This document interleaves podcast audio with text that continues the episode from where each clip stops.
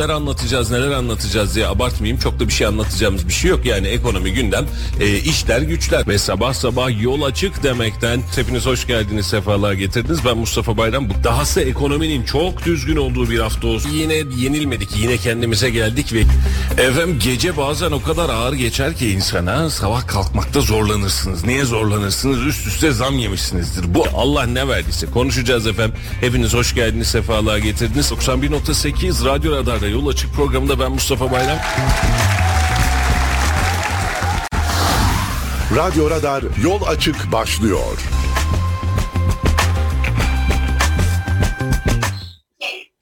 Efendim hayırlı sabahlar ve günaydınlar diliyoruz. Hepinize hoş geldiniz, sefalar getirdiniz. 91.8 Radyo Radar'da bölgenin tek haber radyosunda ve Kayseri'nin yine belki de size sesini ulaştıran tek sabah programından sizlerle beraberiz. Bugün de saat 9'a kadar olan serüvenimiz başladı. Günü, dünü, memleketi, ekonomiyi birçok şeyi beraber konuşacağız ve sizlerle paylaşacağız. Halil Bey ile beraber İstanbul stüdyolarımızda demeyeceğim İstanbul'dan size ulaştırmaya devam edeceğiz. Bugün haftanın son günü biz de artık dönüş yoluna doğru geçeceğiz vardın ama bugün de yayınımızı buradan yapmak kısmet oldu.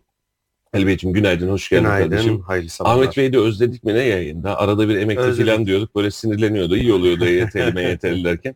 Ee, onu da artık önümüzdeki hafta itibariyle yani e, gelecek hafta değil bir sonraki hafta itibariyle aramıza katılacak gibi görünüyor. Ee, inşallah sağ salim o da gitmiş olduğu programdan dönmüş olur. Efendim ekonomiyle başlayalım hemen hızlıca ve memleketteki duruma bakalım. Çünkü dün faiz kararı açıklandı. Ee, önemli bir virajı daha atmış olduk çünkü. Ee, dolar kuru an itibariyle bankalar arası piyasada 30 lira 31 kuruş, euro ise 32 lira 89 kuruştan işlem görüyor.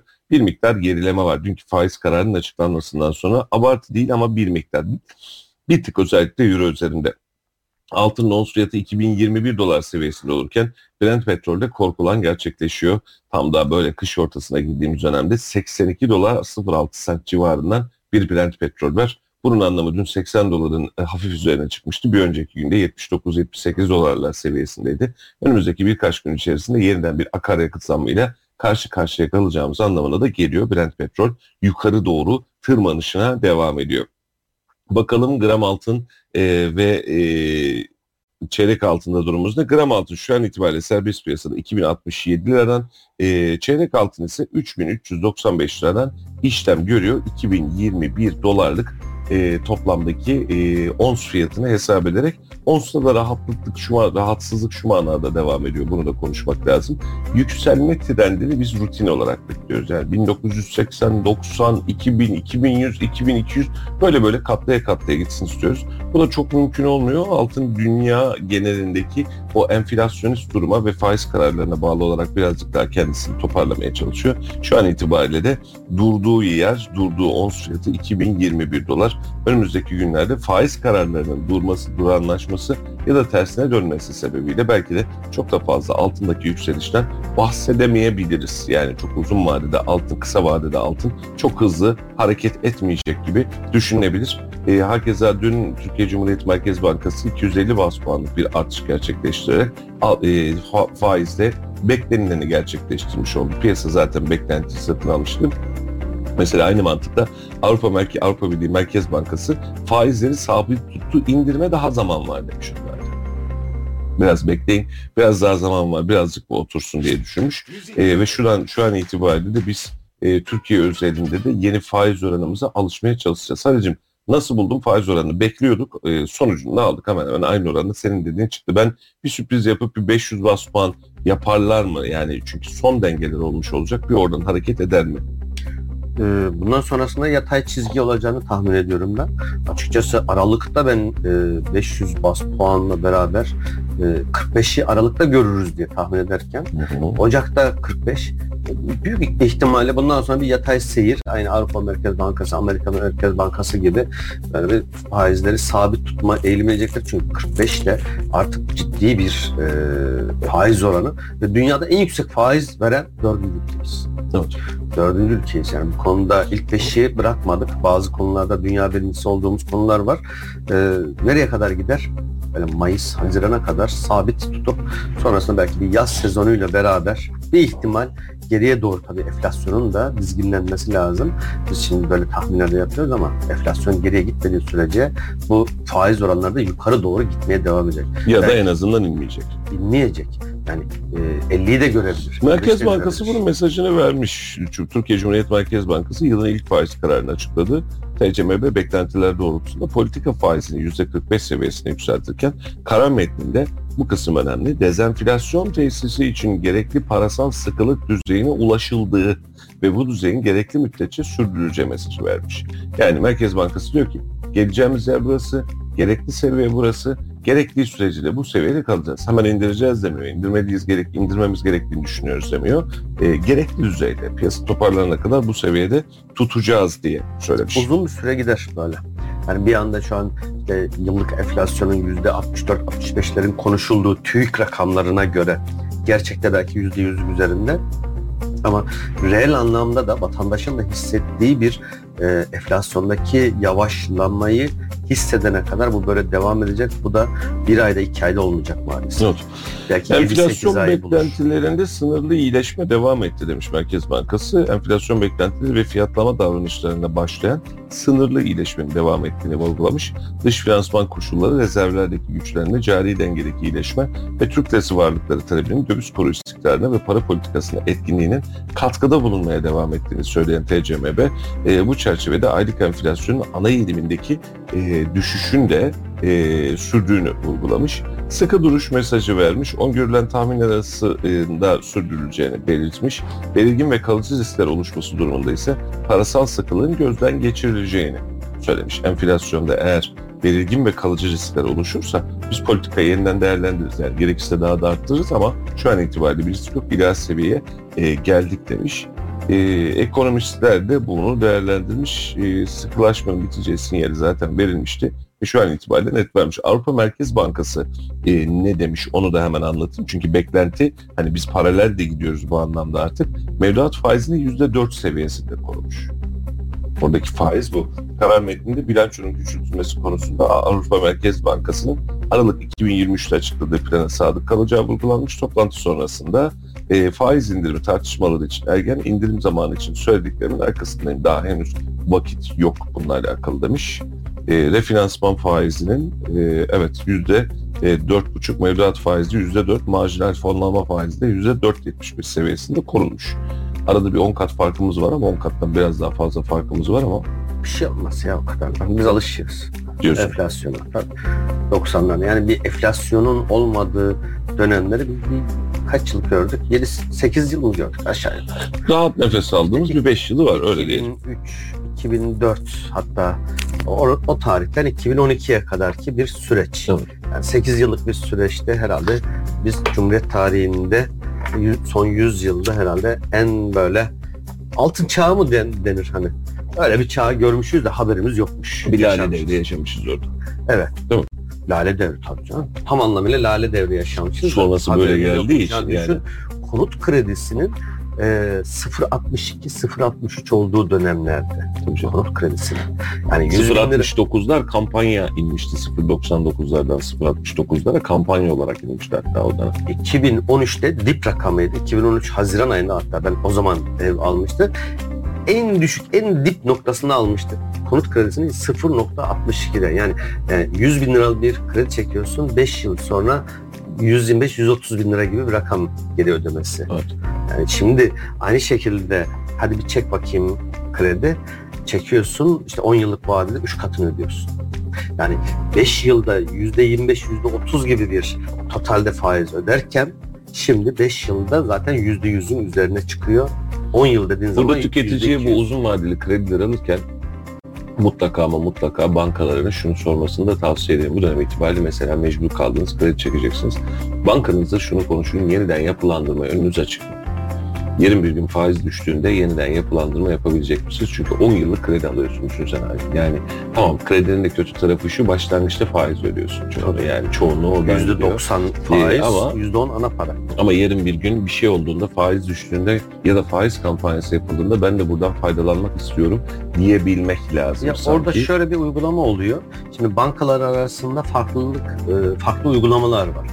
X bir bankadan çektiğiniz zaman diyor ki tamam sorun değil. Eğer diyor ciddi anlamda e, faizlerde gerileme varsa ben seni e, hani e, yeniden yapılandırma yaparım. Senin menfaatine bir yapılandırma yaparım diyor. Evet. Bir başka bankada yok efendim diyor. Neyse o diyor. Sen buna imza attın. Bu parayı ödeyeceksin. Ama ne oluyor?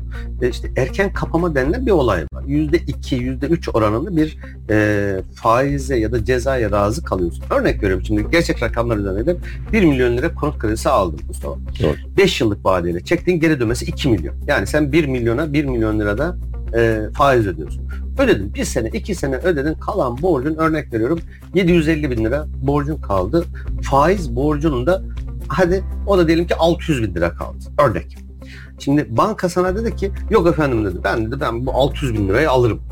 Eğer diyor kapatırsan yüzde iki ile yani atıyorum 30 bin lira 40 bin liralık bir cezayı ödersen diyor o zaman diyor komple kapatır. Bir başka banka diyor ki diğer banka Hı. gel diyor kardeşim diyor ben senin diğer bankadaki borcunu kapatırım gel konut kredini benden kullan. Ama o yüzde iki yüzde üç her halükarda senden gidiyor. 20, 30, 40 bin lira her neyse veriyorsun. Ama öbür tarafta yeniden yapılandırdın. Ne oldu? Ana paran 750. Faizler düştü. Örnek veriyorum işte 2'nin altına indi. 1,5'ları seviyesine indi. Ödeyeceğin o kalan 600 bin liralık faiz e, 400'e, 300 bin liraya düşüyor. Ödeyeceğim faiz. Banka diyor ki tamam ben senin diğer bankadakini kapatırım. Yeni faiz oranları bunlar. Sen gel benden devam et. Senin ne oldu? Bunu tamam dediğin anda cebinden bir 20-30 bin lira çıktı. Ama öbür tarafta ödeyeceğin daha geride kalan 600 bin liralık faiz 300 bin liraya düştü. Sen 300 bin lira faizini ödüyorsun. Bak bu uygulamalar yapılıyor. Geçmişte de vardı. Evet. Bugün de var. Yani vatandaşlar bu tarz olan Uyanık olacaklar birazcık. bunu Banka, bilsinler. bank, bankalarından da bu veriyi en azından test Hı hı. etmiş, keşfetmiş olacaklar. E, bu kısım e, önemli. Mesela e, kredi faizleriyle alakalı başka haber var. Bankacılık sektörünün toplam mevduatı 19 Ocak itibariyle biten haftada önceki haftaya göre 11.3 milyar lira azalarak 15 trilyon 415 milyar liraya e, gerilerken faizlerdeki düşüş sürmüş ve şu an itibariyle mevduat faizi %50'nin altına inmiş. Bak bir taraftan faiz artırıyoruz ama bir taraftan mevduat faizi iniyor.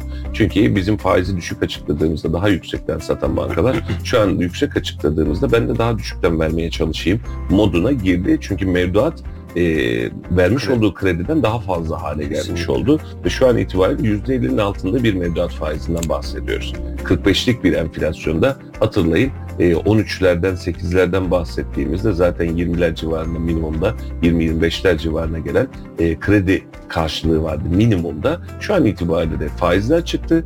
Normalde bankanın o fırsatlı fırsat siz 45 mi dediniz? Ben 65 de veriyorum e, demesi lazım. Alıyorum demesi lazım. Ama bu noktada da birazcık artık çöküntü mevduatlardan da kaçmaya başladı E, bankalar. tabii zor. Yani e, yaptığı iş para diye Al para sat. almak, parayı satmak. Sana yüzde 50 faiz de verecek, öbürüne gidecek 55 ile 60 ile kredi kullandıracak. Aradaki fark onu. Şimdi iş tersine dönünce Evet. birinin dengesi öbürünü bozunca bu sefer e, verdiği yani faiz geliri elde ettiği, para satarak faiz geliri elde ettiği o faizler düştü. Öbür taraftan da faiz gideri olarak vatandaşa ödediği o mevduat bankadaki mevduata karşılık ödediği faiz artınca bu sefer diyor ki hop yani ben bir 10 lira kazanıyordum altını çizdiğimde ayda 5'e düştü. Yine aynı paralelde düştü. haberini geçmişler zaten. Ticari kredi büyümesi 4 ayın en düşük seviyesinde. Kredi de artık büyümüyor. Yani mevduat aldım ama krediyi satamıyorum. Bankacılık sektörü kredi hacmi geçen hafta 13 milyar 993 milyon lira azalarak 11 trilyon 736 milyar liraya gerilemiş.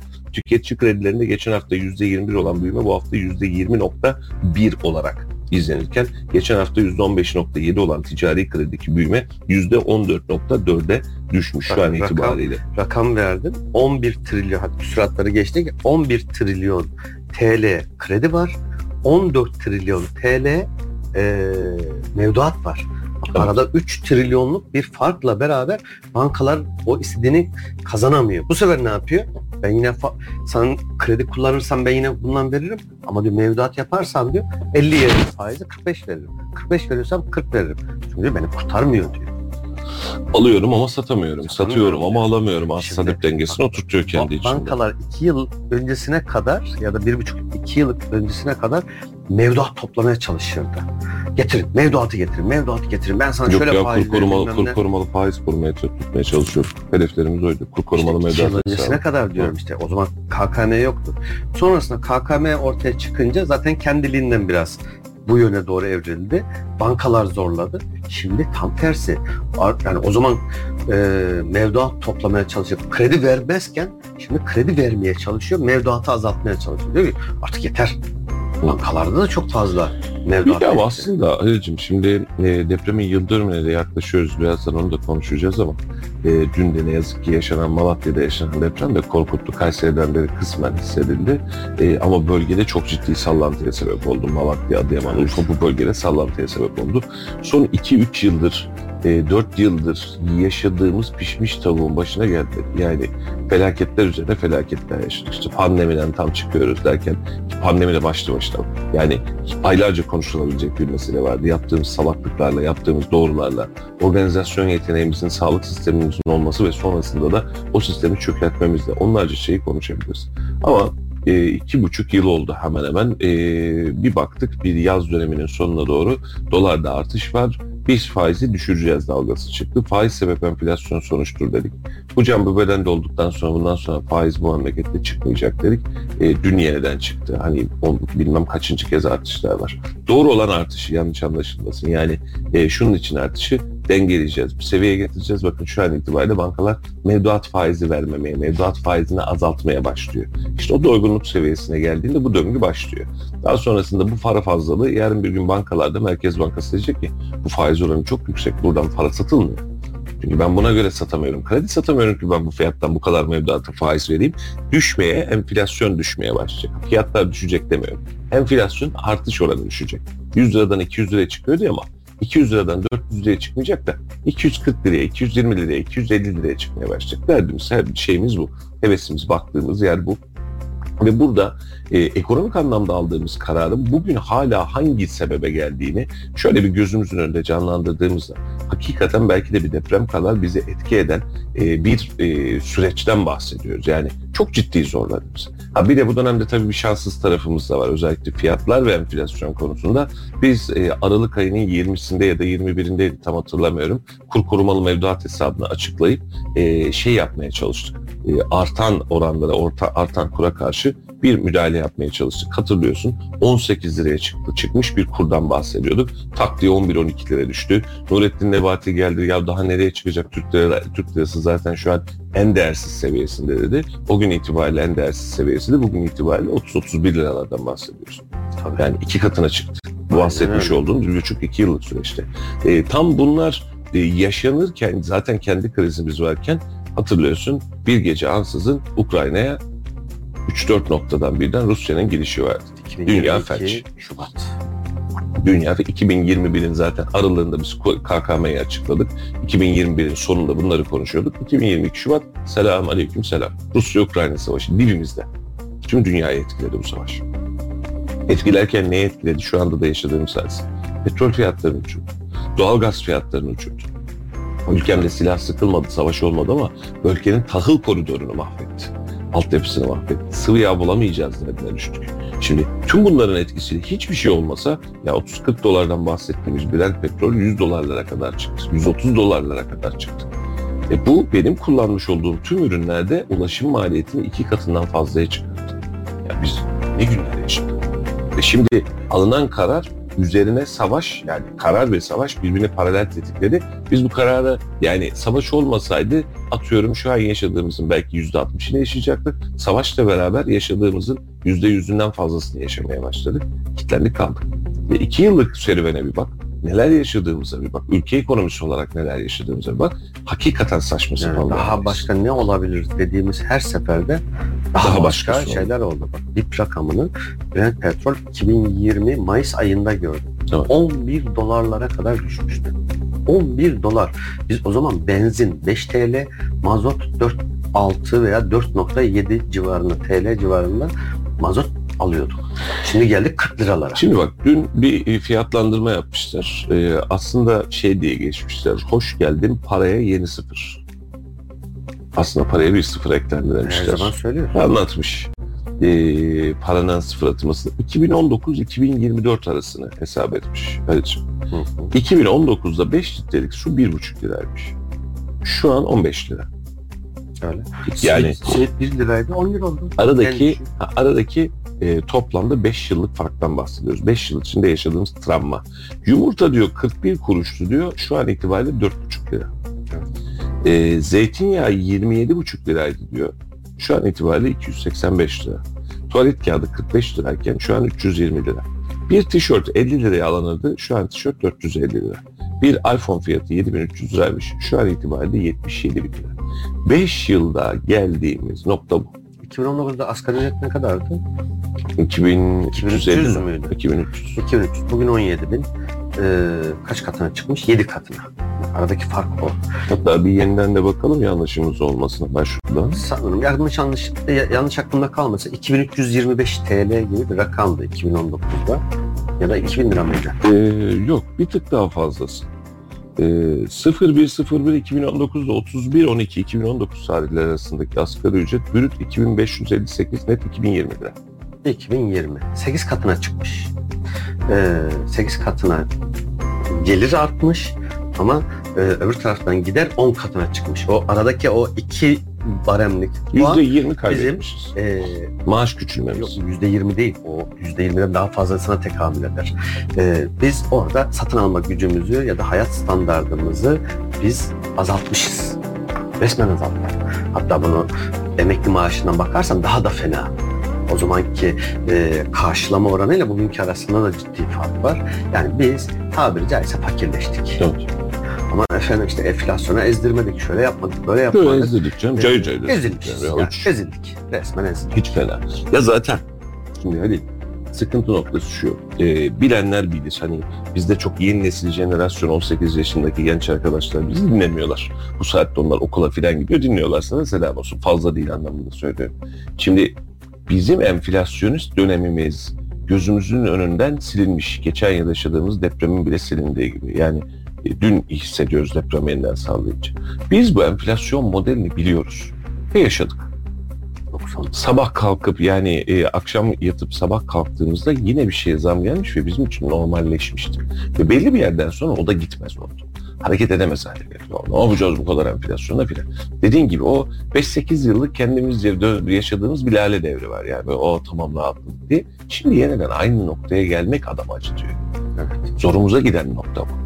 Yani işte buraya gelecektik. Niye bu kadar yolu geldik abisi o zaman? Yani bu, bu, den, bu dengeyi, bu sıkıntıyı yaşıyorduk. Şimdi bak duruma aldığımız fevri bir kararın cevabına bir bak. 5 yılın içerisinde 10 katı. Abi bu çok yüksek bir enflasyon. Yani bizim yüzde yani 5 yılın içerisinde iki katına çıkmış demek bile bazen "Lan o kadar para filan dersin Avrupa'da vesaire. 10 katı abi az değil ya. Ve bak ayarımız kaçtı. Bir buçuk liraya su aldığın yerde şu an itibariyle 15 liraya su alıyorsun. Bak kritik bir şey bu. Yani biz normalde hatırlarsın o dönemleri 15 liraya 20 liraya karnını güzel. Yani 10-12 lira civarı ekonomik menüydü. 20-25'e çıkıyor, çıkıyorsan tabiri caizse İskender diyordum böyle o filan 12, diyordum. 12, 11-12 TL civarında yani kaliteli bir tavuk dürüm alabiliyordun yanına ayranla. Et dürüm olduğu zaman 18-19 lira. Oo o ne kadar para. Ya şimdi Aynen aynısı 150-200 lira oldu. Yiyemiyorsun bile. 10 katı. Hakikaten 10 katı. Simit 1 TL ya bir çok iyi bir yerden aldım. 1,5 TL şimdi en ucuzu 10 lira ila 15 lira arasında gidiyor. Biz orada 6 tane sıfır attık. Öbür taraftan bir sıfır tekrar ekledik. Evet. Şu geçtiğimiz 4 sene 5 sene içinde. Bak zamanında bu e, faiz oranlarının %18, 18,5 olduğu dönemden 8,5'a doğru gerilettik biz. Faiz dedik, nas dedik. Tam o, o dönemde de e, yurt dışında, bizim dışımızdaki ülkeler faiz artırırken biz azaltma yoluna gittik. Enflasyon %20'lerin üzerine çıktığında, o tarihte %20'lerin üzerine çıktığında bizim e, faiz oranımız o, e, kaça düşmüştü? 11-12'lere kadar düşmüştü. E, o zaman dedik ki bak enflasyonla faiz dengesinde yarı yarıya fark olmaz. Bunun sonucu daha fazla enflasyon demektir dedik ve dediğimiz çıktı. Zamanında 18 iken 8,5'a indirmeyip de 18 iken 19'u 20'ye çıkarsa 20'ye çıkarsa bak adın gibi emin ol bugün bu enflasyon rakamlarını Konuşmayacaktık. konuşmayacaktık. Bu dolar kurunu konuşmayacaktık. çatlasın 25 diyecek yıllık Aynen enflasyon. Biz 2018'de Rahip Brunson olayında e, 4 lira 5 liralardan 7-8 liralara o zamanlar çıktığında e, faizleri ne yapmıştık biz? %24-25 faize Çıkar. çıkarmıştık ve dizginledik. Ne zamana kadar? 2020'nin sonuna kadar. İşte o pandemi sürecine kadar dizginlemiştik. Tekrar kontrol altındaydı. 20'nin altındaydı enflasyon. E şimdi geldik. Ya resmi rakam %60-70 ama bizim hissettiğimiz %100'ün üzerinde. Evet. Nasıl olacak? Bak Geç e, müdahale 1 ettim. Ocak 2019'da 2019'u baz aldık ya 1 Ocak 2019'da 1 doların fiyatı 5.29. Mesela dönüyorsun Kasım'da 5.70. Ocak'tan Kasım'a neredeyse yılına devirmiş. 5.29'dan 5.70'e çıkmış. Yine bir fark var. Ama bu kadar fark. Şimdi dolar kuru üzerinden aynısına bak. Şimdi 10 katına fiyat çıktı, 8 katına asgari ücret çıktı dediğinde e, işte biz de ya hadi 8 katına da bu çıksın diyeceksin. E, 5.70 fiyat. 6 kat, 5,5-6 kat. Yani e, döviz enflasyon karşısında fazla artmadı. E, gündür, üç gündür İstanbul'dayız, fuardayız. İhracatçıların arasındayız. Hepsi şikayetçi. Evet. Kazanamıyoruz. Biz dolar, kuru baz- düşük kaldı. Dolar kuru düşük kaldı. Dolar bazında biz zam yapmak zorundayız. Yaptığımız anda da mal satamıyoruz. Yeni pazarlar yapmamız lazım ya da ürünün kalitesinde oynamamız lazım diyorlar. Başka türlü işin içinden çıkamayız Nasıl diyorlar. çıkacak? Çıkamaz. Ve şu sorusun yani kaç olursa sizi kurtarır? En az 36-37 TL seviyesine gelmesi lazım ki biz işletme hayatına devam edebilelim. Nefes al. Ne devam Evet. Denge şu Halicim, real hasılı kelam, uzun lafın kısası. Şimdi biz bu ekonomik modele geçtiğimizde Mehmet Şimşek seçimden önce daha kaç ay oldu? Yani 6 ay mı oldu? 6 ay biraz geçti Seçim seçim, olalı da Mehmet Şimşek göreve girelim. Temmuz, Ağustos, Eylül, Ekim, Kasım, Aralık, Ocak. 8. Sekiz ay. ay.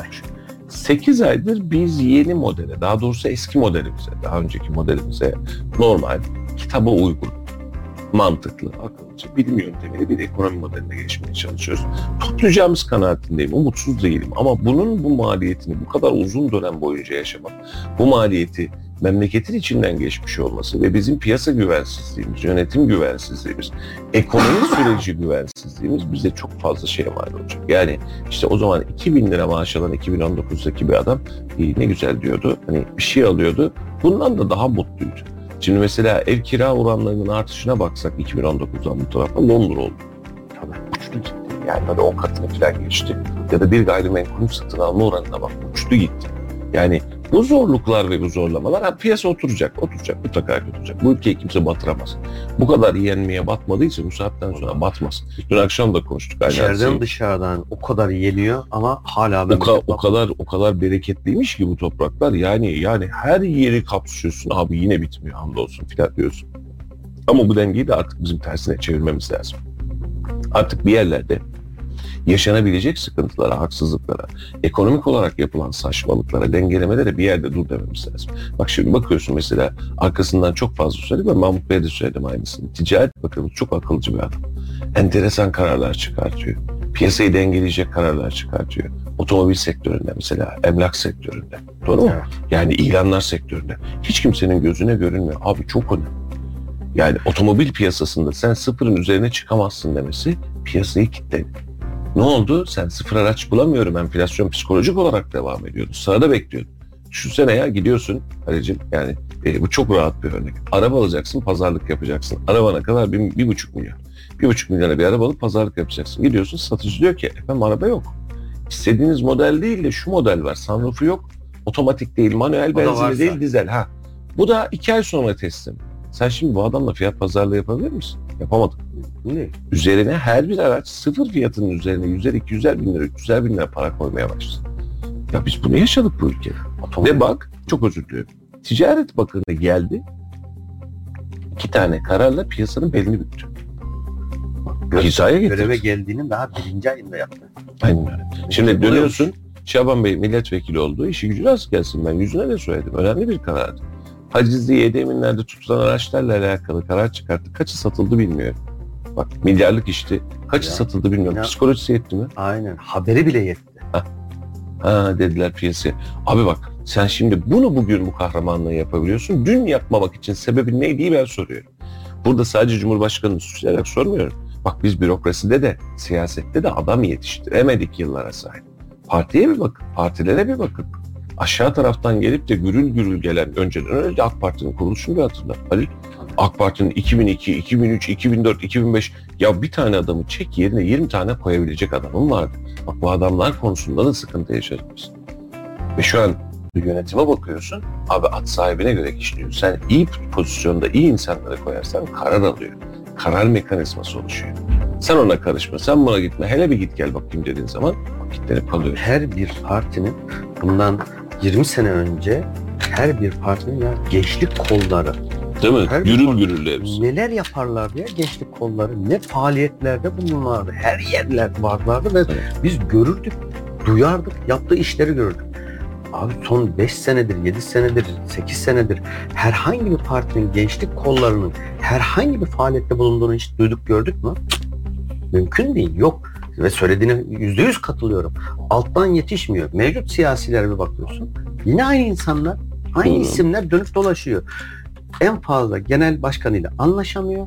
Yanında 3-5 tane daha Avanesini topluyor. avanesini topluyor. Hadi tekrar yeni bir parti. Ne oldu? Adı işte Değişim Partisi. A partiden B partiye partiden B'den C'ye dönüştü. Ya fark eden bir şey yok. Değişen ne oldu? Sonra bir bakıyorsun aradan birkaç yıl geçiyor. Tarih sayfasından silinip gidiyor. Bunun ilk örneğini Abdülatif Şener'de gördük biliyorsun. Burada da e, buraya gelmişken en azından araya gideyim. Siyaset, demokrasi ve özgürlük ekseninin eksikliği çok mesela. Bak şimdi siyaseti boş ver. ve Koy bir tarafa Halil'ciğim. Ya adamdan röportaj alacaksın, bir şey söyleyecek. Sokak röportajında abi diyor onu kaldırabilir miyiz diyor. Niye diyor? Niye? Abi diyor ben KPSS'ye gireceğim, memur olasım var. Bu benim karşıma çıkar diyor. Laf ettim ama diyor. Bak Gaza geldi bir an Bak. mikrofonda. Karşısına hiç çıkmayabilir. Halil'ciğim. Tabii. hiç çıkmayabilir. Tabii. Yani birisine ben ya devlet yanlış anlamayın bu anlamda sen beyanet vermiştin diye fişleyip senin dosyana koymuyor. Ama sen o göreve gitmeye talip olduğu ya da talip olup da o göreve gittiğinde bir tanesi geliyor arşivden buluyor ısıtıyor. Diyor ki siz Halil'i bu göreve getirdiniz hatta siz müdür yapmaya çalışıyorsunuz ama bak Halil geçmişte FETÖ'ye bunu demiş. Şuna şunu demiş, cemaate bunu demiş, böyle bir açıklama yapmış diyor. Şak buyur. yanına koyuyor. Biz değişkeniz. Yani ben 2002'de düşündüğümle, 98'de düşündüğümle, 2010'da düşündüğümün aynı olma mecburiyeti yok ki ben insanım. Ben insanım aynısını düşünmüyoruz. Basit bir özellikten bahsedeyim. E, FETÖ ile alakalı insanlar başlangıcından bu tarafa hayır istemiyoruz mu dedi. Çok küçük bir kısım söyledi. Allah rızası için dedi, o dedi, bu dedi. Birileri 2016'dan önce, birileri 2010'dan önce, birileri de 2000'li yıllardan önce uyandı. 2002'ler, 2003'lerde Necip Abdülhamitoğlu'ndan suikastinden bahsediyorduk 2005'lerde. Ne oldu kardeşim bu adama dediğinde adam o zaman yazmıştı. Sen uyanmadın ama birileri uyanmıştı. Ve biz bu dengeyi, bu karışımı yani sen yaşıyorsan herkes yaşamak zorunda. Siyaseten de yani dün inandığın ve evet ben bunu yaparım dediğin partiye bugün vermek zorunda değil bu takım değil abi. Yani ben şimdi Fenerbahçeliyim. Yense de yenilse böyle bir şey yok ki. Siyaset takım oyunu değil. Takım tutmak değil yani. Yani düşünsene dün mesela Kayseri Spor yenildi. Ne yaptı? Taraftar formayı mı attı? Bundan sonra maça gitmeyeceğim mi dedi. Taraftar yıllardır taraftar. Ama siyaset böyle bir hadise değil ki. Dinamik, organik. Ve biz kaçırdık. Gençliği kaçırdık. Bu etkiden dolayı, bu baskıdan dolayı özellikle Halil'ciğim fişlemesinler, etiketlemesinler. Ben devletle iş yapıyorum ama ne olmasın. Ahmet Bey olsaydı anlatırdı. Ahmet Bey'in bir ufak bir davası var belediyeye karşı. Ufak ya hakikaten yani çok legalite bir dava, çok da ufak bir dava. Dinliyorsa selam olsun o kendini bilir. Benim avukat arkadaşım. Gittik dedik ya Ahmetciğim bu sana olur hani bu davayı alır mısın? Hallederim abi ne var onda dedi yazacağımız bir tane dilekçe zaten dedi. Tamam hayırlı olsun vekaletnameler vesaireler verildi. İki saat sonra Ahmet bir baktım parayı yeniden gönderdi. Hayır Ahmet. Abi ben biz şey belediyede iş yapıyoruz da. Yani yani böyle bir şey olabilir mi ya? Böyle bir mantık olabilir mi? Bak biz bunları yaşadık ve hala da yaşamaya devam ediyoruz. Bunu avukat bile söylüyorsa sen gerisini hesapla. E, zamanında biz yıllarca e, şunu da gördük bu memlekette bak bugün böyle bunları tartışıyoruz ama 90'larda da e, sen İmam Hatip mezunuysan hiçbir devlet kurumunda sen işe giremiyordun. Öyleydik. Askeriyeye giremiyordun. Hele hele bu 28 Şubat döneminden sonraki o 4 yıllık süreçte adım atamıyordu. O bir GBT'yi bir çıkarıyordu senin karşına. Hiçbir yerde alamıyordu. Sanki öyle bir hale geldi ki hani çok da e, budur diyemiyorum ama bir intikam duygusuyla bak zamanında şu oldu bak bugün böyle oldu. İşte zaten onun için adalet bize hep lazım. E, hoş değil. Mı? Çünkü tersine dönecek bu sefer. Bak mesela bir dönem FETÖ'cü olmayan kapıdan giremiyordu. Şimdi FETÖ'cü olan kapıdan giremiyor. Halbuki o günle bugünle biz liyakati esas almış olsaydık bizim FETÖ'yle işimiz olmaz. Şimdi bakıyorsun işte partide biraz önce diyorsun ya sadece AK Parti üzerinde değil. MHP'de de kalmadı gençlik kolları. tabii. Her CHP'de partide. de kalmadı Her gençlik parti. kolları. Nerede abi bu gençlik? Abi iş arıyor gençlik. Nerede bu gençlik? Sınava hazırlanıyor bu gençlik. Peki bu gençlik ne zaman aydınlanacak? 40 yaşında mı? Ha bak demek ki böyleymiş diyecek. Bizim nesil, sizin nesil, sizden önceki nesil daha aydınlıkmış. Düşünüyormuş, tartışıyormuş. Yanlış biliyor, doğru biliyor. Hiç önemli değil. Bir şey düşünüyormuş ya. Bir, bir hani zehir var. varmış. Ha, Bir şey- bir Şimdi bak fikri. siyasi kadrolara bakıyorsun. Bak konuya döndüğümüz başladığımız yere geliyor. Bir ticaret bakanı geliyor denge değişiyor. Bir İçişleri Bakanı geliyor denge değişiyor. Şehre bir vali geliyor şehrin kaderi değişiyor. Bu mudur? Budur. Demek ki insana bizim ihtiyacımız var. Her zaman. Ve biz bu insanı yetiştiremediğimiz her gün gidip gidip aynı duvara tosluyoruz. Biz bundan önceki Şemuz Bey'i de biliyoruz. Gökmen Bey'i de biliyoruz. Ne oldu? Bundan önceki Ticaret Bakanı'nı da biliyoruz. Ömer Bey'i de biliyoruz. Ne oldu? Abi sen ortaya koyacağın performans, yenilik, bakış, vizyon. Bak değiştiriyor, ülkeyi değiştiriyor. Yani ya da bir futbol takımında teknik direktör değişiyor. Bir anda her şey değişiyor. Bak dün itibariyle yani dün derken işte Nurettin Nebati bakanken biz neye bakıyorduk? Mehmet Şimşek bakanken nasıl bakıyoruz? Ve Mehmet Şimşek de öyle medya maymununu falan oynamıyor. Oraya açılışa gittim bak gözlerim ışıl ışıl bak şurada konuşma yaptım falan da demiyor. Çıkmıyor. Yok abi adam işine bakıyor. İşine. Kafayı gömdü işine bakıyor. Bak şu an Mehmet Şimşek emekliye zam verme. Abi Mehmet Şimşek değil vermiyor. Mehmet Şimşek vatan gemiyi kurtarıyor şu an. Ve bunu hepimiz biliyoruz. Seçim öncesinde de bunu konuştuk. Biz gazeteci olarak bir tık daha rahat konuşuyoruz. Piyasa da bunu biliyor. Batık olan ülke bütçesini toparlamaya çalışıyoruz. Toparlarız Allah izin verirse. Ama zaman alıyor. Tabii. Ve bak o insan faktörünü ne kadar değiştirdiğini, ne kadar neye fark ettiğini bunu çok çok daha görüyoruz. Onun için eee, çok yönlü bakalım bu işe. Yani bu çocukların, bu gençlerin önümüzdeki 50 yıla 100 yıla yetişmesi lazım. Bu çocukların üzerinde solcusun, sağcısın diye baskı yapamayız. Cemaati seviyorsun, sevmiyorsun diye de baskı yapamayız. Bırakın özgürce düşünsünler. Herkesin bir fikri var ve bu memlekette vatan haini diyebileceğimiz grubun sayısı memleketin %3'ünü, %5'ini geçmez. Bak bu memleketteki tüm partiler bir istisna olmak üzere, birkaçı istisna olmak üzere vatanını sever, vatanının birliğine, dirliğine, bayrağına, ezanına saygı duyar. Biz böyle gençler yetiştireceğiz. Ve bunlar konuşacaklar, tartışacaklar. Kimi CHP'nin altyapısından, kimi İYİ'nin altyapısından, kimi MHP'nin, kimi AK Parti'nin altyapısından yetişecek. Ve biz bu çocukları yetiştirdikçe önümüzdeki döneme aklı başında karar verebilen, idrak edebilen, bugün okuyabilen gençler yetiştirmeye başlayacağız. Ve aldığımız kararın neticesine bir bak ya. Bak baştan geldiğimiz konu yani iki, iki buçuk yıldır aldığımız bir kararın faturasına bir bak. Yazık değil mi kardeşim bu memleket? Ve biz o kadar işte bölümlerini bitirtiyoruz, ekonomi ekonomistler çıkartıyoruz. Dünyaca Hafize Gaye Erkan Amerika'da bu, bu kadın e, ekonomistlik yapıyordu. Bak oradan alıyorsun getiriyorsun. Kemal Derviş olayından ne farkı var Hafize Gaye Erkan'ın yani? Amerika'dan getirmedik mi biz de bunu mesela? Aynısı. Değil mi? Evet. Bak, kurtarıcı olarak gözünün içine bakıyoruz zaman dursun. Dün ne diyordu Tayyip Bey işte biz zar zor ayakta tutmaya çalışıyoruz ekonomiyi birileri spekülasyon. Niye? Hafize Gaye Erkan istifa edecek dendiği için. Demek ki neymiş? Aynı modele gelmişiz. Yeni Kemal Dervişimiz de Hafize Gaye Erkan'mış. AK Parti'nin ilk e, hükümet olduğu 2002 yılında o 2003, 2004 hatta ve hatta 2005 yılına kadar ki ekonomik başarısının nedeni hani rahmetli oldu. Allah rahmet eylesin diyelim. Kemal Dervişoğlu'ydu. Onun o dönem ekonomi... Derviş mi Dervişoğlu mu? Derviş. Derviş. Derviş. Derviş. Oğlusu yok. Derviş oğlu. Derviş. Hatırlayamadım. Derviş. Peki. Kemal Bey diyelim. Kemal Bey'in o dönem aldığı kararların yani adam tam bir şeyler yapacakken o dönem seçim oldu. Sonrasında AK Parti hükümeti geldi ama o zamanki aldığı tedbirlerin sonuçlarını biz bir yıl, iki yıl, üç yıl sonra o başarıda katkısını gördük. Evet. Öldü. Allah rahmet eylesin. Günahınca yansın diye bir tabir var. Biz geç kalıyoruz. Bundan 20 sene önce gençlik kollarında olan o 15 yaşında, 18 yaşındakilerin her biri şu an 35, 40 ya da 45 yaşında. Neredeler? Hepsi ekmek dağıtması derdinde. Şimdiki gençler nerede? Söylediğin gibi Okul davası. ya okulda ya sınav hazırlanıyor ya da hiçbir şey İşe umurunda girmeye çalışıyor. ya da hiçbir şey umurunda değil. kafelerde geziyor. Evet. Kafelerde geziyor. Dün bir taraftan da işte konuştuk. Hani hep e, işle alakalı, iş kaygısından bahsediyoruz. İnsanlar personel bulmakta zorlanıyor. Biz yetiştiremiyoruz. Çırak yok, kalfa yok, usta yok. Adam yok ya. Adam yok, kalifiye personel yok. Hala bir taraftan var. Ve bazı insanlar da bak şu faiz dengesinin sıkıntılı noktalarından bir tanesi de adamın evi var. Satıyor. Bak parası yok, işi yok. İşi de işi gücü de yok. Satıyor evini 2 milyon lira örnek veriyorum 80-100 bin lira faiz geliri elde ediyor. Aylık hiçbir iş yapmıyor. Gidiyor kiraya 10 bin lira 15 bin lira kira veriyor. Kalan 70-80 bin lirayla da geçiniyor. Ali Nereye Hocam kadar? demiş ki yetişen gençler önümüzü keser düşüncesiyle de kestiler demiş. Tabii. tabii. Hatta burada ben bile belde atayım.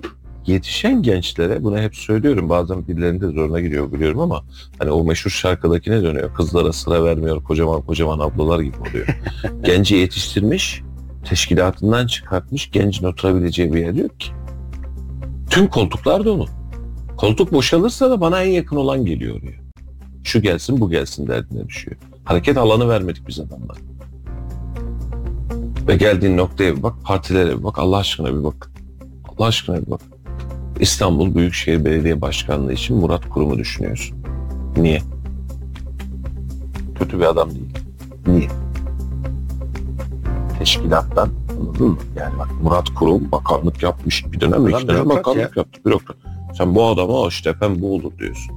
Şimdi dönüyorsun mesela Kayseri Büyükşehir Belediyesi üzerinde bir bakalım. Memduh Bey hayırlı olsun ben de. 70-71 yaşına geldi Memduh Bey. Yerine kesinlikle şu adam bak bu böyle olmalı diyemedik. İlçelere dön. İlçelere dön. Şunun ismi geçiyor bu kesinlikle böyle olsun diyemedik. Peki bu siyaset kendini tüketmeyecek mi sevgili Göster? Çek bir yerden sonra. Şimdi yani orada yarın bir gün misal veriyorum. Konuşulan isimlere bir bak. Hadi. Mesela Kocasinan Belediye Başkan aday adayı. Adaylar çıktı. Melik Gazi'de bir orada bir şey vardı işte ilçe başkanı Gökhan Ülke. Ben çıkıyorum dedi. Bir gençlik aşısı orada bir. Nerede abi bunlar? Mesela kimi koyacağız? Kim gelmeli? Bir bakıyorsun 40'ını 50'sini geçmiş. Bürokrasinin içerisinde yoğrulmuş, siyasetin içinde yoğrulmuş bu dönemin arkadaşları var karşılarında, yanlarında. Hani olursa aday değişirse bu dönem kimdi? İşte bizim mantıklı düşün. Halil Bey olmasa Ahmet Bey, Ahmet Bey olmasa Halil Bey. Ya aynı jenerasyon zaten.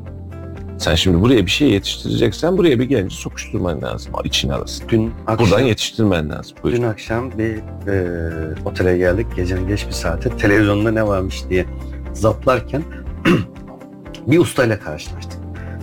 Dün akşam sen de gördün. Hı hı. Tesadüf. Yani programın içeriğini Uyukluyordum ben. Fark şey çok farkında Ha, değilim. uyuklarken de bir taraftan adam böyle neredeyse 50 yılını vermiş bir sanatkar. Evet. Çok güzel bir cümle kurdu. Diyor ki ben diyor 50 yıllık e, meslek hayatımın 40 yılı diyor ustalık olarak geçti ve bugüne kadar diyor yaklaşık 35 tane usta yetiştirdim diyor. Bak 40 yılda 35 tane Daha usta yetiştirdim. Her biri kendi işini yapıyor diyor. Bak ne kadar güzel bir şey ya. Birinin hani yetişim hani Gurur boynuz meselesi. kulağa- boynuzun kulağa geçmesi inan o kulağa gurur vericidir. Evet. O adam da bundan o kadar güzel böyle gururla bahsetti ki ben buna çok dikkat ettim. 40 yılda 35 tane usta yetiştiriyorsun maşallah. Ama biz siyasette yeni ustalar, yeni siyaset ustaları yetiştiremiyoruz. Alttan gelmiyor. Gençlerin önünü açmıyoruz. Yani birileri de palazlanmaya başladığı zaman hemen tepesine balyozla bırak böyle değneği balyozla vuruyoruz bir daha ayağa kalkılmaz hale geliyor. Evet. Peki bugün böyle. 10 sene sonra şu anki siyasetçilerden, şu anki siyasi liderlerden hangisi hala işinin başında olur? 10 yıl ya. Bak uzun vadeden Olacak isimler biliyorum ya. Geçtik hatta. Olacak isimler biliyorum yani. Biz çünkü yaş sınırını orada çok açtık. Hatta böyle bir 5-7 sene sonra birçoğu ya hak dünyasına gidecek. Evet. Rabbim herkese hayırlı ömür versin. Amin, ayrı mesele ama şu an 80-85 yaşında olan siyasilerimiz var. 75 yaşında olan siyasilerimiz var. Ne kadar daha devam edebilecek? Yok. Yok hakikaten yok. E o zaman alttan birileri ya işte Tayyip Erdoğan'ın yerine şu gelebilir diyebileceğimiz bir isim. Meral Akşener'in yerine şu isim gelebilir 5 sene sonra diyebileceğimiz. Ee, diğer taraftan Özgür Özel'in yerine şu gelebilir diyebileceğimiz kim var? MHP'deki Bu şeye benziyor herhalde ya. Biz mesela e, Osmanlı döneminde bunu çok fazla yaşamışız. İktidara gelmesin, hak iddia etmesin diye kardeş kardeşi katletmiş yani. Ha. E, şu anda da bizim siyasetteki durum da böyle. siyasi yani, katliam yapıyoruz. tabii tabii canım yani hiç gözünün yaşına bakmıyoruz. Cinayet bunlar katliamın ötesinde. E, dönüyoruz e, işte efendim şu buraya gelebilir mi bu buraya oynar mı? Şunun ayağına bir çelme takayım. Şunun bir altını üstünü bir, bir bakıyorsun yok. Devlet Kardeş- Bahçeli, Ha, Devlet, buyur. Devlet Bahçeli, e, Rabbim hayırlı ömürler versin. Ama MHP'nin başında bir sene, iki sene ya da ya diyorum hadi beş sene, beş yıl sonra yerine geçecek MHP'yi ve tabanını sürükleyecek, liderlik yapacak kim var? Evet. Bildiğimiz kim var gençler? Ya işte ya siyasiler de, siyasi parti liderleri de hayattayken, görevinin başındayken artık yerine birilerini yerleştirmesi lazım. Adres göstermesi lazım. Benden sonra bu gelecek demesi lazım. Burada tüm dengeyi şöyle hesap edelim. Siyasetçi getirmiyorsa bile toplum getirecek. E o da Siyasetçi getirmiyor. Bak bu net. Toplum getirecek.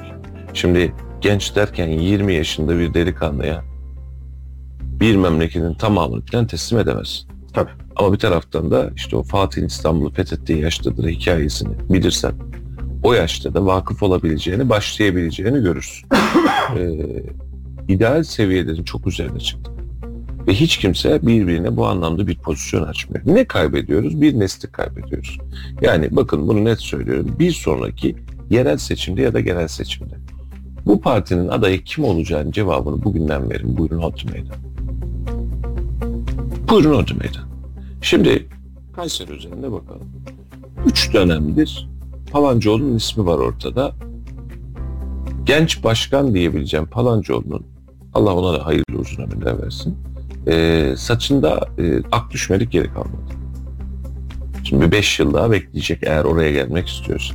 Sayın Ahmet Çolak Bayraktar, genç başkan dediğin adam saç kalmadım zaten o doğal. O başka bir hadise. Çünkü o kusuruma bakmaz bu dediğimden dolayı. Bu insanlar ne zaman nereye geçecek? Şimdi bak bir sonraki jenerasyona bak. Bir 5 yıl sonrası. İkişer dönem, üçer dönem, üçer dönem olmuş olacak mı bu isimler? Tabii.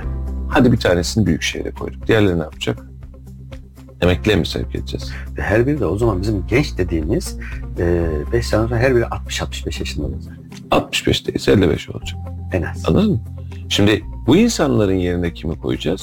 Şimdi, şimdi Ahmet Bey, Mustafa Bey, Talas'ta Mustafa Bey, atıyorum Hacılar'da Bilal Bey, işte İncesu'da Sayın İlmek. Tamam elinize sağlık, teşekkür ediyoruz dedik. Yerine kimi koyacağız? Alt taraf siyasetten yetişen bir genç var mı? Hadi yetiştirdik. Belediyecilik hizmetiyle alakalı bir stajı var mı? Ben burada bir yerde bulundum, bunu da yaptım. Bak kaçırıyoruz. Bugün AK Parti üzerinde konuşuyoruz. Yarın başka bir parti üzerinden konuşuruz. Gidiyor abi. Yetiştireceksin, büyüteceksin. Adıyla, kıvamıyla kendi elinle tutacaksın, yerine koyacaksın. Biraz önce hani güzel bir cümle kurdun dedin ya. Fatih'in İstanbul'u fethettiği yaştasın. Tamam 20 yaşında 21 yaşında fethetmiş de Fatih nasıl Fatih olmuş? Einstein seviyesinde ultra ultra böyle şey mi? Üstün zekalı. Yok. 5 yaşındayken bak orada bir taraftan eğitim var. Şehzadelerin eğitim hayatı var. Bak inanılmaz bir eğitimden. Evet. Fatih İstanbul'u fethettiğinde 6 tane dil biliyordu. Şiir yazıyordu. Matematikle ilgileniyordu. Astronomiyle ilgileniyordu. Edebiyatla ilgileniyordu. 20 yaşında ya 21 yaşında. Bizimkilerle Ama- ilgili. Ama 5 yaş Sınavda soru çıkartma diye Alper Gezer Avcı hangi tarihte gitmiş diye KPSS'ye hazırlanıyor. şimdi. çocuklar, şehzadeler 5 yaşından itibaren uç beyliklerde, Manisa'da, Evet. Amasya'da şehzadeler kenti veriyor. Orada özel eğitimden geçiyor. Nasıl bir eğitim? Eğitim eğitim. İşte o, o eğitimi 15 sene alınca 20 yaşında İstanbul'u da fethedebilir hale geliyor. Gidip de Sina çölünde herkesin hiç kimse hiçbir şekilde geçilemediği yeri 13 günde geçip Hicaz'ı fethedebiliyor. Evet. Memlük Savaşı'nda Ridaniye savaşlarını kazanabiliyor çölün ortasında. Ee, demek ki o zaman no, nereden geliyor kaynak? Eğitimden, yetiştirmekten geliyor. Biz şimdi çocuklarımızı yetiştirebiliyor muyuz? Hadi şöyle bir etrafımıza bakalım. Kendi evlatlarımız dahil. 20 yaşına gelmiş evlatlarımıza bir bakalım. Ne yapıyorlar? Neyi becerebilirler? Sen işletmeni devreder misin? Ya biz koskoca Osmanlı İmparatorluğunu devrettiğimiz padişahlar var. Biz şurada bakkalı devredemediğimiz çocuklarımız var Evet. aynı yaşta. Ee, o zaman bu Fatih Fatih olduğundan dolayı Burada bir parantez açayım mı? Birçok siyasetçiye de ben bakkalı devredem. Bu Haklısın. yaşlarına rağmen. Dört tane koyun vermezsin bütmesi için. O meşhur laftır. Şimdi Erkan demiş ki sadece siyaset değil şu an fabrikalarda da bir sorun var. Alt taraftan yönetici yetişmiyor. Şirketler üçüncü kuşağa aktarılamıyor. Bizim sanki insan ve genç yetiştirme modelimizde bir sorun var. Kesinlikle. Biz koltuğu seviyoruz. Oturduğumuz yerden mabadımızın sıcağını hiç bozasımız yok. Yani böyle oturalım, rahat rahat duralım çok fazla seviyoruz ve kaybediyoruz.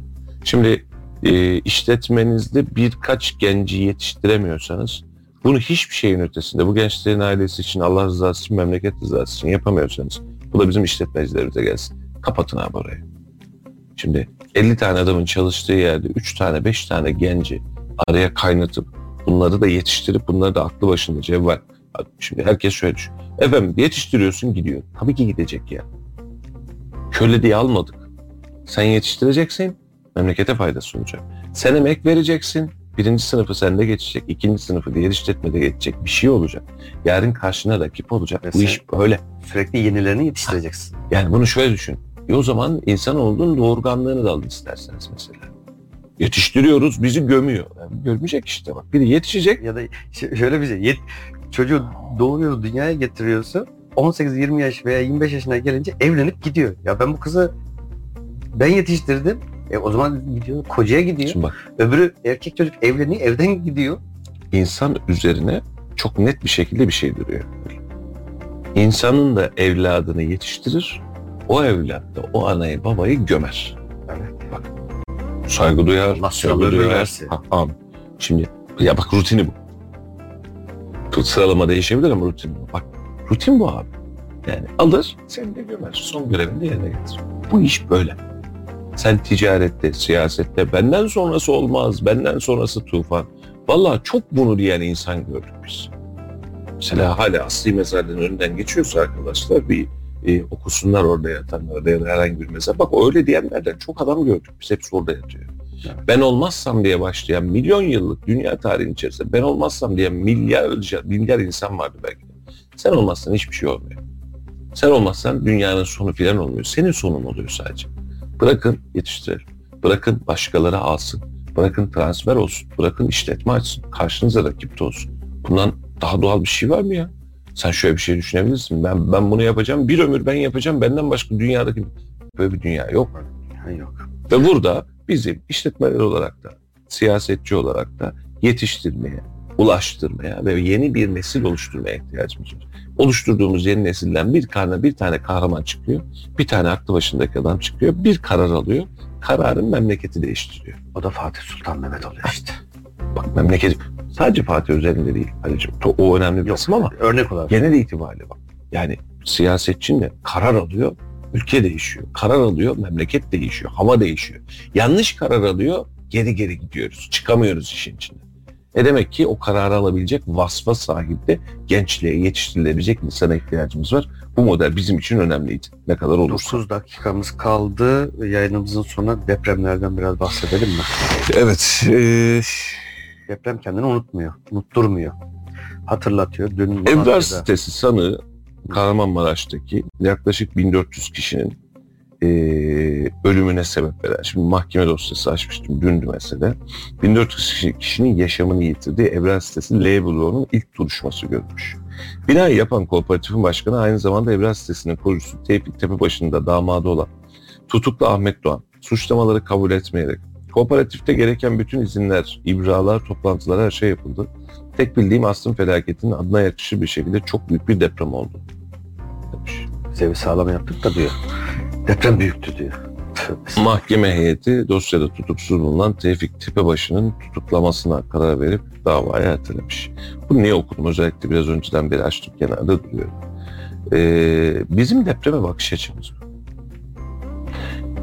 Bir yıl olmasına az bir zaman kaldı. Ve ben de odur İstanbul Mobilya Fuarı için yine İstanbul'daydık Aracım. Döndük bir hafta sonrasında depremle karşı karşıya kaldık. Dünkü yaşanan deprem de bana bu gerginliği verdi. Hani kış, kar vesaire. Evet. Hani filmi yeniden bir Herkesi gözümüzde canlandı. Aynen öyle. Rabbim beterinden inşallah gerginliği atan e, bir depremdir. de Hani korkumuzu azaltırız. Bu ayrı bir hadise. Biz unutuyoruz bir. Biz önemsemiyoruz iki.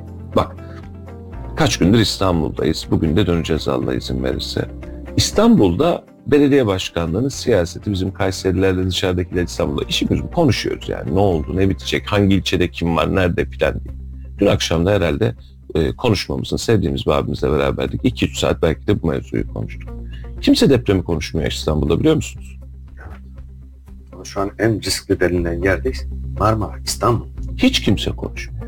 Ağzını açmıyor. Yani deprem ya bak filan yok. Şimdi Murat Kurum bunun için seçilmişti ya buraya. Hani temel sebeplerden biri o kentsel dönüşüm. Biz de kaç seneden öyle görüyorduk. Yanına gerek yok. Şu an insanlar bunu düşünmüyor. Emekli maaşından bahsediyoruz, işten bahsediyoruz, bir şeyden bahsediyoruz. Ya deprem. Biz bu potaya algı olarak da getiremedik vatandaşı. Seçim döneminde minnacık bir umudum var. Hani Murat Kurum özelinde İstanbul'u çok istiyor ya Parti Cumhur İttifakı. İstanbul'u almak mecburiyetiyle biz depremi biraz daha fazla acaba gündem yapar mıyızı düşünüyorum. Dünkü Malatya depremi de buna bir tetikleyici oldu. Bizim bu dengeye bir yeniden dönmemiz lazım. Yılımız geçti. Sevgili dostlar sanki yıl değil benim için 5 yıl gerideymiş gibi ben kendi şahsıma söylüyorum. O kadar bir enteresan bir travmaydı ki sanki 5 yıl önce olmuş gibi hissediyorum. Konuşunca aa evet ya depremde mi deprem olmuştu filan diye bahsediyoruz. Yarın deprem, dün deprem oldu. Gece saatlerinde Adana'da oldu mesela. 3-8 herhalde yanlış bilmiyorsam. 4.4 Sayın Beyli'de. 4.4 Kayseri'de az bir, az bir oran değil. mutlaka. Deprem oluyor. Ve toprak sallanmaya devam ediyor. Oturmaya devam ediyor. Ve bin yıllarca devam edecek bu. Yani bu yaşam devam ettiği sürece devam edecek. Ve bizim depremle alakalı kaybımızı hesap ediyorsun. Bak 1400 kişinin olduğu bir siteden bahsediyorsun. Ya baştan bir sitede 1400 kişinin olması ayıp değil mi mesela? Köy nüfusundan fazla. Bir site, Ebrar sitesi. 1400 kişi var işte. Kooperatif kurmuştuk da. Yapımız, tekniğimiz, yapı oluşturma şeklimiz, mimarimizin düzeyi, müteahhitlerdeki adamın rahatlığına bak. Evet adına yaraşır bir şekilde diyor aslında felaketi diyor. Yani fay hattının üzeri. Adam depremi tak- takdir ediyor ya. Tabii canım. Fay hattının üzeri Ebrar sitesi biliyorsun. Fay hattının Evet. direkt üzeri. Şimdi ya sil baştan biz el alacağız ya da Akdağ'la kısmet edecek. Sil baştan şehirler kuracağız. Öldürüp öldürüp yeniden bir şehir kuracağız. Bak şu an Maraş'ta yaşadığımız, Hatay'da yaşadığımız gibi. Hatay'a ne kadar insanların sevdayla baktığını biliriz. Yani çok enteresan bir yerdir. öyle, Çok güzel bir yerdir. Hatay yok. Şehir yok. Maraş'ta, Elbistan'da yaşananları gördük gözümüzün önünde. Adıyaman'da. Yok abi yok yok gitti bak koca koca şehirler gitti. Ve biz hala çok serin bir şekilde oturuyoruz. Rahatız. Ve hala mesela koca koca devasa bilmem bir şey projelerinden filan bahsediyoruz kendi kafamızda.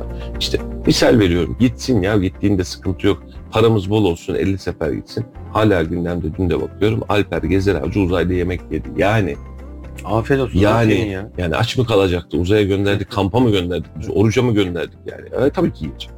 Ama bak gündem hala bizim için bir yerlere sürükleniyor. Ve biz bu gerçekte ya yüz yüze geleceğiz ama yüz yüze gelmezsek adı 6 Şubat olmaz. Bilmem bir şey Haziran olur, bilmem bir şey Temmuz olur. Ama biz bu gerçekte duvara her defasında çarpmaya devam edeceğiz. Murat Kurum'un seçimle alakalı vaatlerinde e, bir tanesi de işte kentsel dönüşüm uzmanlığı olan bir yer. E, inşallah da hani e, belediye başkanı olsun olmasa mutlaka devletin içerisinde bu işle ilgilenen daha önce de yapmış birisi. Güzel fayda sonucu var. Ve diyor ki 5 yıl içinde 650 bin kalıcı konut depreme dayanıklı kentsel dönüşüm yapacağız. 650 bin. Evet. İstanbul'da az değil. Ama öbür taraftan bir bakıyoruz. Uzmanlar diyor ki İstanbul'da diyor 6 milyon bağımsız bölümün dönüşmesi lazım. Yani seçim vaadi de onda biri. Yetmiyor. Onda biri ya yetmiyor. Seçim vaadini gerçekleştirsek bile evet yetmiyor. hepsini kurtaramıyoruz. Şimdi dün işte Kadıköy taraflarındaydık. Böyle bir e, o sevdiğimiz abimizle bir araya gelirken bir etraftaki binalar 3 katlı 5 katlı binalar vardı ve hayranlıkla baktık. Yeni. Bunlar eski değil. Yeni yapılmış. Binanın bir tanesi dedik, ya bu ne kadar kocamanmış. Niye bunu yapmışlar dedik. Hatırla.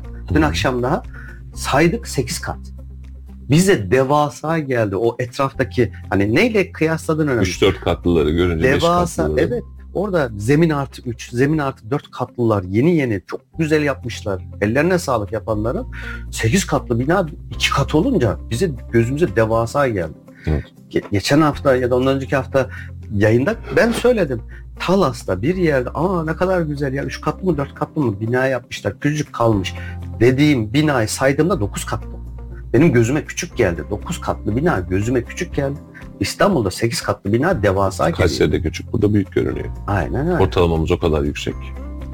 O kadar, O kadar yüksek, ki. yüksek. Bak 8.6 geçen sene iki sek- miydi? geçen sene 8.2 olarak ölçüldü. Bak bu mantıkla gidersek, bu planlamayla, bu stratejiyle gidersek 5 yıl sonra Türkiye'nin kat, Türkiye diyorum özür dilerim. Kayseri'nin kat ortalaması onu geçecek, 10 katı geçecek. Evet. Nereye yapıyorlar? Bir katlı, iki katlıları yık, yerine 14 katları dik. Bak ortalamamız sürekli değişiyor. Şu an 8.2 ise bunun için o bir katlı, iki katlılar da dahil. Evet. Yeni yapılan bina olarak değil, konut olarak bakın. Biz ortalamayı sürekli yukarı çıkarıyoruz. Ya efendim şöyle böyle. Yok ya hiç. Nefes almıyor. Şehirler nefes almıyor. Rüzgar aralarından geçmiyor. Ee, sınıfta kaldığımızı düşünüyorum. Enkazı kaldırmak konusunda iyiydik. İlk 3-5 günün saçmalığını hesaba katacak olursak yani onu çıkacak olursak Kızılay'da yaptığımız çadır satışlarını vesairelerini hesaba katmayacak olursak fena değildik. Enkazı güzel kaldırdık. Tüm Türkiye deprem bölgesine de güzel gitti. Yani hani derler ya araç devrilince akıl veren çok olur diye. Bizimki birazcık ona yöneldi. Çok akıl verdik, gittik, kurduk, kulladık. Bunun öncesinde yapmamız gereken konusunda, yapmamız gerekenler konusunda hala çok kötüyüz. Mesela Çevre Şehircilik Bakanlığı yerinde dönüşüm projesini açıklıyor. Kayseri'den ben bu projeye giriyorum, ben bundan faydalanacağım diyen kimseyi görmedim ben. Binaların tamamını denetleyeceğiz diye yola çıktık. Gözümüzle ve bir çekiçle binaların şöyle kolon kilitlerine baktık. Sonra işimize devam ettik. Bu da bir gerçek. Hepsine geçtik. Bir betonun ömrü 50 yıl diye baz alıyoruz. Hadi 70 yıl olsun, 60 yıl olsun. Bu vakti ve bu ömrü açan yüzlerce, binlerce belki de bina var. Hepsi hala duruyor, durduğu yerde. Yani hiç kimse kardeşim böyle çürük böyle yapmamız lazım filan modlara girmedi. Demek de istemiyoruz çünkü yani deyince başımıza iş açıyoruz. Yani bunu dediğin zaman değiştir o zaman kardeşim diyecek vatandaş sana. Efendim değiştireceğim para ver benim param yok ne yapıyorsan yap diyecek. Vatandaşla belaya kalacağız. Çözümsüz kaldık. Tıkandık kaldık. Bizim yenileme operasyonuna, yataya geçme operasyonuna ve koca arazimizi, devasa arazilerimizi, devasa altyapısını yapıp insanlara açma yoluna gitmek zorundayız. Yani vatandaşa sen binada oturma demeyeceğiz ama binan çürük sana şuradan 300 metrekare yer verdim git yap otur diyeceğiz. Sen bahçeli nizama geç diyeceğiz. iki katlı nizama geç diyeceğiz. TOKİ mantığındaki e, betonsu betonarme sistemine geçeceğiz. Bunu demek zorundayız. Ve demiyoruz. Ve şu an seçime giderken özellikle söylüyorum. Vatandaşın bence en büyük sorgulayacağı nokta birincisi deprem, ikincisi de belki de ulaşım. Su faturası yüksek geliyor. Yüksek. Yalana gerek. Elektrik faturasından fazla su faturası ödüyoruz. Ama benim canım daha önemli. Senin de canın daha önemli. Yani ya düşünsene bak şimdi kaç gündür İstanbul'dayız moda girdik. Yani şu şehrin çöktüğünü bir düşünsene depremle beraber havasıyız. Türkiye iptal. Ne diyor? Böyle bir 7.5 civarında veya 7.6 civarında bir deprem olursa diyor uzmanlar sadece molozları kaldırmak 4.5 yıl sürer diyor bak. Sadece molozu kaldırmak 4.5 Aynen. yıl. Böyle bir e, Riskten. felaketten bahsediyoruz. Sonuç Onun üzerinde. ya yapıyorsak da bir şeyler yapıyorsak da kaplumbağa hızı. Ama bizim tavşan gibi olmamız lazım. Yapılmıyor Evet. değil mutlaka bir şeyler yapılıyor ama yetmiyor, yetmiyor. Nereye kadar? Bu kafayla 50 yılla dönüştüremeyiz. Bırak 5 yılı. Ama 50 yıl içinde de büyük bir yıkım olursa işte o zaman Allah esirgesin. Çok fazla da bunun sıkıntısını yaşarız. İlginç. Ee, inşallah bir daha yaşamayız. İnşallah Rabbim bir daha bize yaşatmaz. Ama e, bunu bol miktarda bizlerin de konuşması, bizlerin de doğrudan e, anlatması lazım. Çünkü e, biz bunu zorladıkça, e, biz bunu e, anlatmadıkça, insanlar rehavete kapıldıkça risklerimizle karşı karşıya kalacağız ve bunu yaşamak istemiyoruz. Yani biz artık memleketimizin yaşayan insanları ve yaşayacak insanlar adına tedbir alma mecburiyeti. Yarın yıkılır diye bir kaygımız yok ama e, üç gün daha bekler diye de bir beklentimiz yok. Bilmiyoruz. Anını zamanını bilmediğimiz bir Dakikasını sürpriz var. Aynen öyle. Bunun için de artık bizim seçim konusunda da en çok konuşacağımız hadisenin deprem olması gerektiği Kayseri'de. Sadece İstanbul'da değil. sadece Malatya'da değil her yerde deprem ve yapı uygulaması, yapı mantığı olması gerektiğini ve burada da devletin oy kazanma koruna değil, tamamen gözü kara bir şekilde bunu yapın, böyle yapacaksınız, bu bedel ödeyeceksiniz, yoksa burada oturmayacaksınız, şuraya geçeceksiniz, yatay mimaride size yer verdim, gidin arsanızı evinize yapın diyebileceği, altyapısını yapacağı bir sürece bir yapılanmaya girmek mecburiyeti. Kayseri özelinde söylüyorum. Dünya kadar müsait olan yer var. Yani gidip de tarım alanını müstakil yaşama ya da bina yapın demiyoruz. Tabii ki böyle bir şeyimiz yok. Hatta yapılmasın da. E, o kadar çok arazi var ki dese ki X bir belediye ya ben burada 5000 konukluk, 10 bin konukluk bir yer tahsis ediyorum. Herkese 250 metrekare ya da 300 metrekare yer tahsis ediyorum. Planı da kendi yapsın bak öyle biri bir katlı öbürü yanına üç katlı öbürü bilmem ne değil. Standart bir ölçün. Şu ölçülerde yapacaksın. Ben sana şu konuda yardım edeceğim. Al sana altyapısı. Al sana doğalgaz. Al sana asfaltı suyu. Ya çok mu zor? Sat bunu. Evet. O zaman dengeler de değişir. Bu konut piyasasındaki yükseliş de azalır. İnsanlar isteyen gider yataya geçer. Ama şu an atıyorum bin tane yatay mimariye geçme niyetinde olan e, insanlar var. Üretim 300 tane.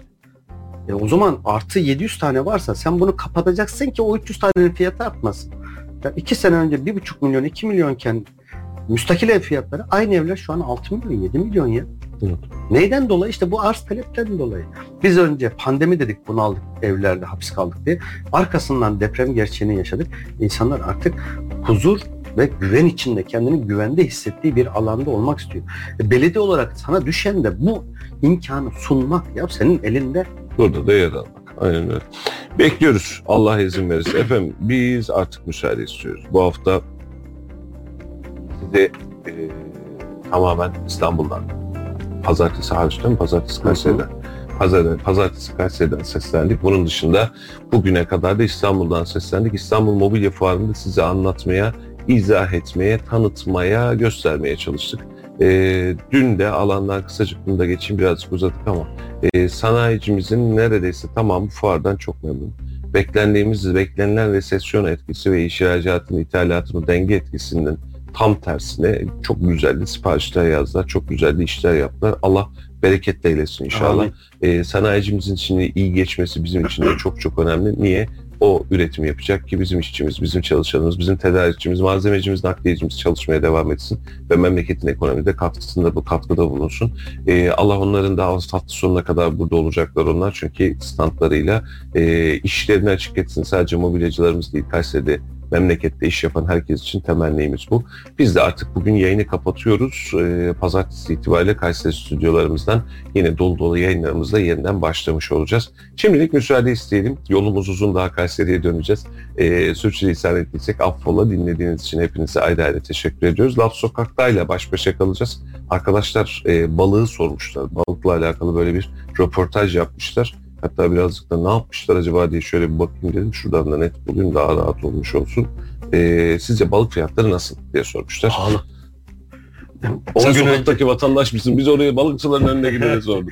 en son 10 gün önce bir balık alayım dedim. Hakikaten et fiyatını geçmiş bazı Olacak. balıklar. Olacak. Yapacak bir şey yok. Yani bu enflasyonun içerisinde hangi fiyat uygun, hangi fiyat pahalıyı da çözemiyoruz yani. Ee, onun için Fiyat algımız bitti. Aa, bitti yani o kafayı yedik orada.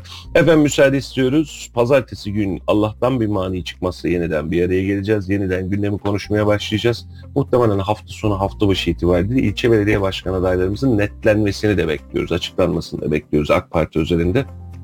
Bunlar da açıklandıktan sonra memleket daha fazla seçim sattığına girecek gibi görünüyor. Önümüzdeki haftalarda belki daha fazla konuk, daha fazla anlatım, daha fazla proje, daha fazla şehrin sorunuyla yine konuşacağız.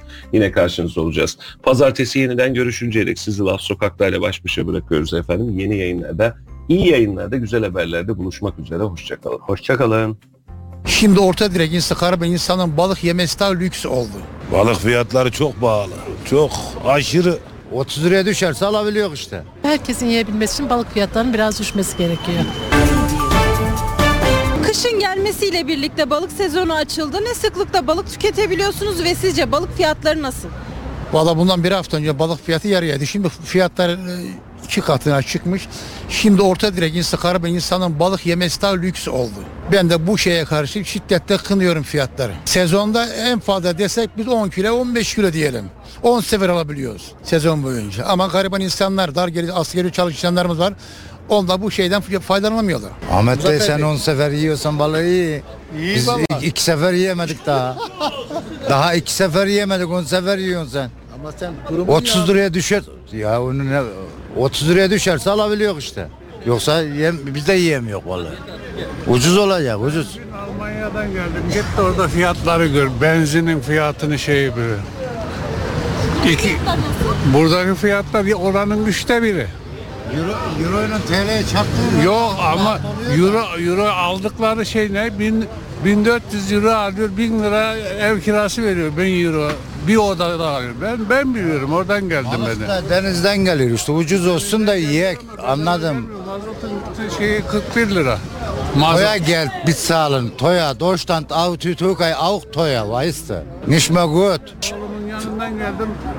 2 kilodan fazla şey çiçek yağı vermiyorlar. 2 kilodan fazla. Şu duysun. Duydun lan Almanya'yı? Duydum abi. Bir de beğenmiyor Türkiye'yi. Ben Türkiye beğenmiyorum demiyorum. Ekonomik şartlar Ya zor. Türkiye'yi beğenmiyor. Türkiye'de alım gücü yok çocuklar. Filosu almış gidiyor. Tüvet müvet çıkıyor. Bunlar hep hikaye. Bizleri kandırıyorlar. Biraz da emekleri kandırıyor devlet. Sistem kandırıyor. Bence pahalı. Normal olması gerektiğinden çok çok daha pahalı. Yani çok da sık balık tüketmiyoruz ama tükettiğimiz zamanlarda hep her sene gittikçe fiyatları pahalanıyor bence. Şikayetçiyiz yani bu durumdan. Çünkü balık sezonu şimdi bol bol tutuluyor. Herkesin yiyebilmesi için balık fiyatlarının biraz düşmesi gerekiyor. Ben en az haftada bir kez balık tüketiyorum. Bir de yani fırsatçılık var bizim vatandaşımızda. Emekliye şeye zam geldi diye daha maaşı almadan balık 120 lira. Örnek veriyorum hamsi. Bu mevsimde biz e, 50-60 liraya yememiz gerekiyor. Ama dediğim gibi vatandaşımızda fırsatçılık var yani. Denetim yok, bir şey yok. Neymiş? Serbest ekonomi. Ben diyor istediğim fiyata satarım. Balık fiyatları çok pahalı. Çok aşırı. Geçen sek- 60 liraydı şimdi 120 lira olmuş. Alacık mı hamsi? Vallahi biz bu üçüncü alacağım. Yani tüketemiyoruz. Pahalı yani balıklar. De şimdi almaya geldim de fiyatlara bakıyor. Valla 15 günde bir tüketiyorum ama bu ara fiyatları baya baya yüksek. Yani biraz önce arkadaşlar söyledim ben. Denizden ürünün çıkmadığını söyledi. Ama baya yüksek. 120 lira hamsinin kilosu. Şu anda en uygun mezgit var. 50 lira. Ama yüksek. Çok yüksek. Büyük balığı biraz daha tercih ediyorum. Yani yemesi de kolay oluyordu ama hamsi genelde insanların tükettiği hamsi. Ağırlıklı hamsi gidiyor. Ama dediğim gibi fiyatlar baya yüksek. 120 lira yani orta ölçekli bir vatandaşın yiyebileceği fiyatlar değil bunlar. Yani diğerlerine bakıyorsun. Yani en ucuzu 50 lira dediğim gibi mezgit var. Yani 150 lira, 200 lira, 400 liraya mezgitin kilosu var. Yani bir vatandaş nasıl alır, nasıl yer bu ekonomik şartlarda bayağı zor. Normal balık fiyatları normal. Burayı İstanbul gibi değil. İstanbul'da şu hamsiyi ben aldım. İstanbul'da bu 120 lira, burada 55 lira. 50 lira. Buralar normal. İstanbul'da televizyonda görüyoruz bunu. 125 lira. Burada da 50 lira. Televizyonda gösteriyor 120 lira diyorlar. Ama burada Kayseri'de karşıda o 50 lira. Normal. Biraz yüksek. Evet. Önce iyiydi ama şu anda fiyatlar arttı. Alamıyoruz şu anda. Biraz arttı. Düşmesini bekliyoruz. Fiyatlar yükseldi. Ayda bir defa iki defa alıyorduk. Ama şu anda alamıyoruz. Düşmesini bekliyoruz fiyatların. Fiyatlar yüksek şu anda. Balık fiyatları e, normal aslında da millette para yok. O yüzden yani haftada bir olursa oluyor. Yoksa yok. Millette para kalmadı. E, ekonomi biraz sıkıntılı. Keşke biraz balıklar düşse. Fiyatlar- Biz de güzelce yesek. Valla haftada ya bir oluyor ya olmuyor. Ben Aynen istiyorum öyle. ki hastalığım balığı gidin miydi çok iyi oluyor. Derilerime iyi geliyor.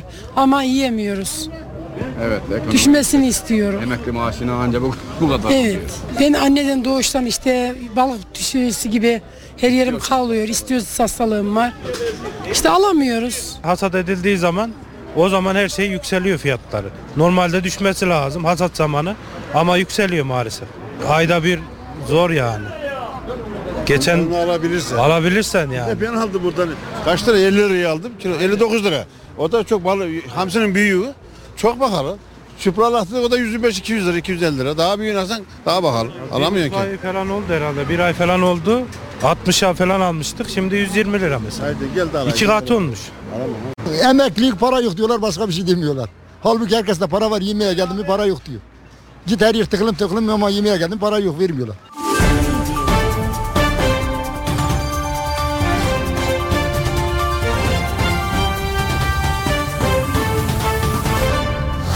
Radyo Radar yol açık sona erdi.